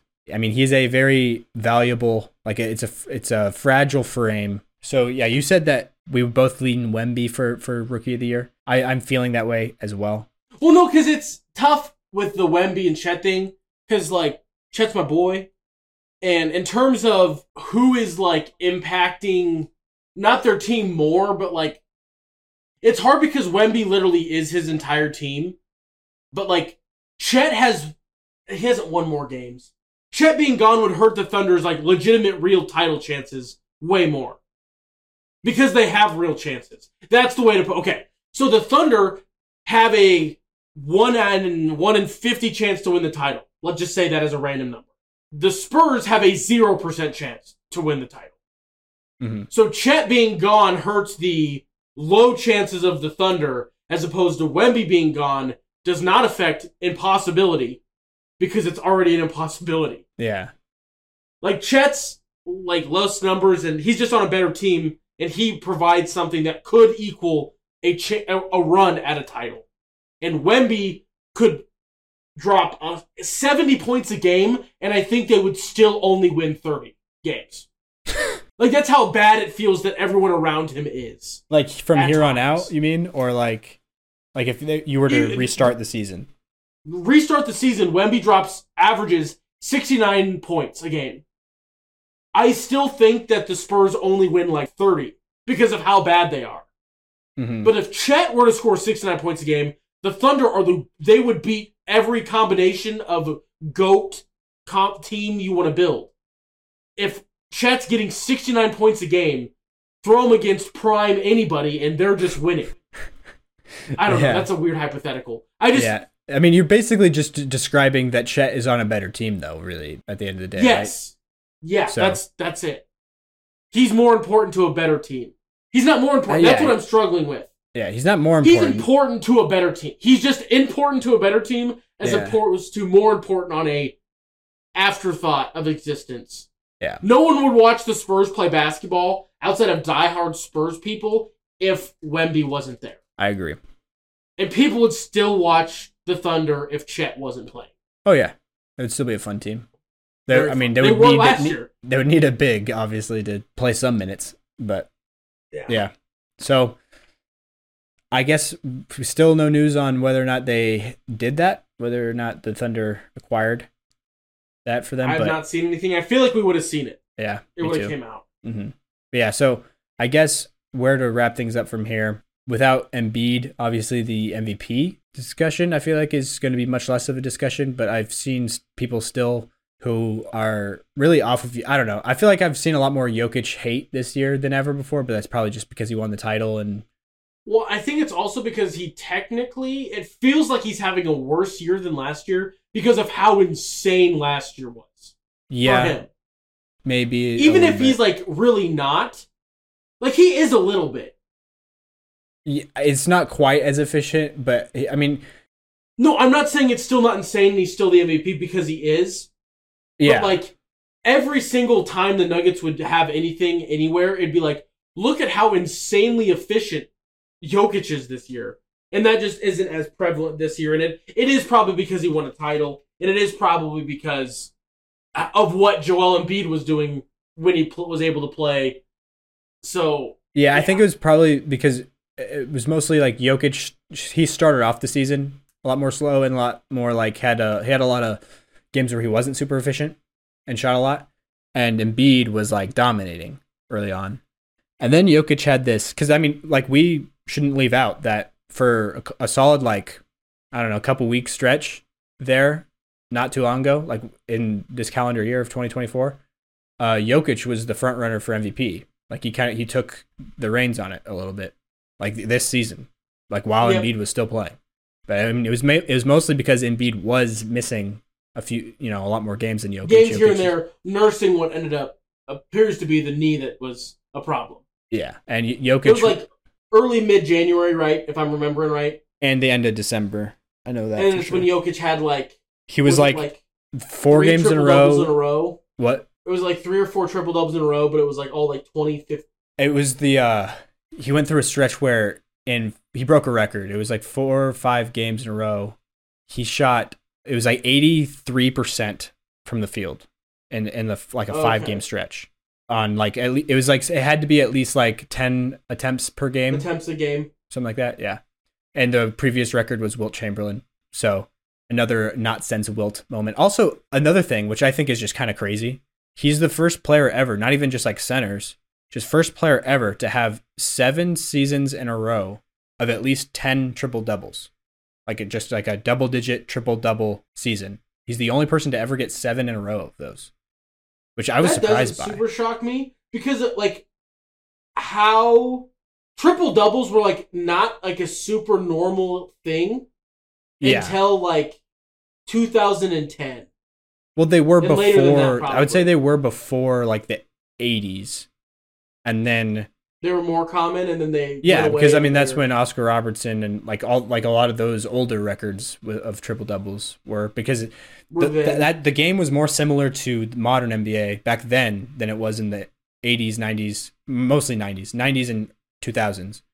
Like that that era of basketball is the outlier of like the slog defense, like scoring like 85 points in a game, like as, as a team. a. Yeah. Yeah. Um, and like not a lot of possessions. Like the possession, I'm not sure if we've even bro- broken the record yet of the the most possessions in a season, like possessions per game on average, because back in the I doubt '60s it. was the peak. Um, so No, because uh, that crazy where Wilt had like 60, 20 and some like 60 and 20 is what he averaged or something like that. the uh, 50, yeah, 50 and 50? 25, I think. uh, if you like slow the pace down, it's like a 33 point season. Also, he he averaged 48 and a half minutes a game that season because he, just played, every every minute, single minute. Overtimes. Yep. so, Yeah. um, which I don't even know if did he. Maybe he might have even averaged more than that because I think people were saying that this was the first year, first time ever that somebody was uh, like nobody's ever on a full season averaged more points than minutes, and Embiid was this year. Mhm. Um, so let me look at that really quick. In And 19, it might have not been 50. He might have been just shy of 15. I rounded up. no, it was 50.4. Yeah, so he was definitely scoring more points than minutes. I think it, it was since then. That was the last time that happened, I think, was what it was. Because in 48 and a half minutes a game, he averaged 50.4 points. And Embiid this year was averaging like 36 points per game on like 33 minutes. His career high against the Cavs was only 24. Eh, that, that's Wilt? Is that what Yeah. you're saying? That was just a random Oh, uh, anecdote. to the. Uh, the Cavs probably were a team for a very short period of time, most likely, while he was in the league. Like they're probably Oh. new towards the end of his career. I'm guessing. yeah, because everyone else caught like 60 pieces. How did you just see? Is that like something that you're looking at? I just found a graphic. just against the Cavs specifically. The uh, Jokic has now had a triple double against every single team in the NBA other than the Wizards. It's the only team he hasn't had a triple double against yet. That's kind of wild. Yeah. And the Nuggets. Oh yeah, that that too. No, that's like that's like a thing until Brady beat uh the Patriots in 2021 whenever they when he went to Tampa then won the Super Bowl then played the Patriots the next year. Um they're like if he loses this game that throws away like all of the blackout bingo cards ever. Cuz he beat everybody like multiple Oh. times. I don't think anybody has a the only team that might have a winning record against Tom Brady is the Giants. Mm. Yeah, that's kind of crazy. It's kind of like Kawhi, honestly. Everywhere he's been, he's always like he because he has the third highest winning percentage of any player in NBA history. Kawhi Leonard. Really? Yeah, it's like seventy four percent almost win percentage on his career. Um, which is the only two players he's behind is Larry Bird and Magic Johnson. I think Tim Duncan is right after him at number four. So a pretty elite class. Georges Niang, by the way, is the best of the modern era, but uh, like outside of Kawhi, or like a, a, since it's since a certain year, it's since like he's entered the Oh. league. Yeah, since Georges Niang has entered the league, no one has won more games than Georges Niang. Hmm. Which is weird. it's just funny. Like it's not you'd think that like He's just always been on good teams. a a I know, but you think like a buck, like a random obscure buck would have. Yeah, that's true. But it would be like but- Thanasis, Thanasis. Not Jan. You know what I meant. Yeah. Thanasis. uh, yeah, I mean, he the but like the Bucks, they didn't start becoming what they are until like 2018 ish, 2017, because you know, because Georges Niang's only been in Yeah. the league, or he's been in the league a couple more years than that, you know. And the Jazz were fifteen? I'm not sure exactly 16? when he was. I my mind wants to say his rookie year was 17, but I don't know why. Oh, it, it wow, it was. Sometimes I just don't know why my brain knows numbers that I'm like I have no business knowing that. You know what I mean? Yeah. Like My bank I password should- is the entire fifty-three man roster of the 2007 New England Patriots. It's oh all of the guys' numbers in a row. yeah. Um Just kidding. It's not the it's not the entire 53 man. It's just a starting offense or defense. I'm not going to throw my bank stuff out there. the other episode when we did the jersey trivia, jersey number trivia, I Mhm. didn't react to it at the time, but and because like you said, the final boss of, of that one was Jarred Vanderbilt. You like you gave me Jahmi'us freaking Ramsey as a as a player in that game, and I knew what his jersey number was. Like that's That was kind of wild. I, I don't know. I was just like three. Like I was like I have no idea, but I just feel like it was three. Jahmi'us Ramsey. I think that he is a more like acknowledged person in my brain because of his Texas Tech. I've time. never heard anyone say his name before. That's how little. Really? he- yeah. Like when you said his name, Oh, no, I was I like, knew him from Texas Tech. sorry, what? I knew him from Texas Tech. Yeah, and also in the game, you said he was from te- uh, Texas A and M. Like that was when we did the college. Thing. Oh shoot! Like you made Yeah. me, you had me guessing Texas A&M. You said they were a, you were they were a Big Twelve. I I thought they were a Big Twelve school, but they're SEC now, and uh, they're maroon. They, they were the same colors as Mississippi State. Because I that was my first guess was Mississippi State, but because I was gonna put all of those players up on a graphic like with their college jerseys every time I you yeah, know, but then I was like, oh, he's went to Texas Tech, not not Texas A&M. I should do a better job of looking up stuff. No, it's all good. I usually just we just jump into it. You know, we don't really plan on it. But I- also, the yeah. Larry Nance thing. Can't find the jersey. Convinced it ever happened. That thing. Was it Larry Nance? no, that was Vando. No, that was Vanderbilt. number six. It's on Basketball Reference, but it's nowhere else. I know. That's what I'm saying. I've never seen. I can't find a single picture of him wearing number six on the Nuggets, which is just. I don't even know how many games it was. I, I, think I saw, but it was very few. Because what year was that? That would have been 20, 2020. So the 2020 season, uh, or no, yeah, it would have been the 2020 season. But he only played nine games. But the thing is, he only he only played two games wearing jersey number three. But I was able to find a picture of that. Hmm. But yeah, so that that one was tough. I I couldn't find that one. But yeah, Jahmi'us Ramsey though he was like I just knew his number because of 2K. I'm pretty sure because I don't know how else I, I've never seen him play a game before. I don't think he played like seven minutes a game in like 32 total games, and he hasn't been in the league for like over two years. but yeah, uh, so I think this will be a spot we can wrap up for today. Please check out all the stuff and uh, Do that. yeah, so at patreon.com slash hoop theory, as well as buymeacoffee.com slash hoop theory. Check out all the shorts, uh, the jersey, the jersey uh, giveaway thing. Go comment on that TikTok, which will be posted very soon before this episode comes out for sure. So uh, be sure to do that. And thank you for listening. We love you. We appreciate you. As always, stay happy, stay healthy, and we'll talk to you guys next episode. Peace.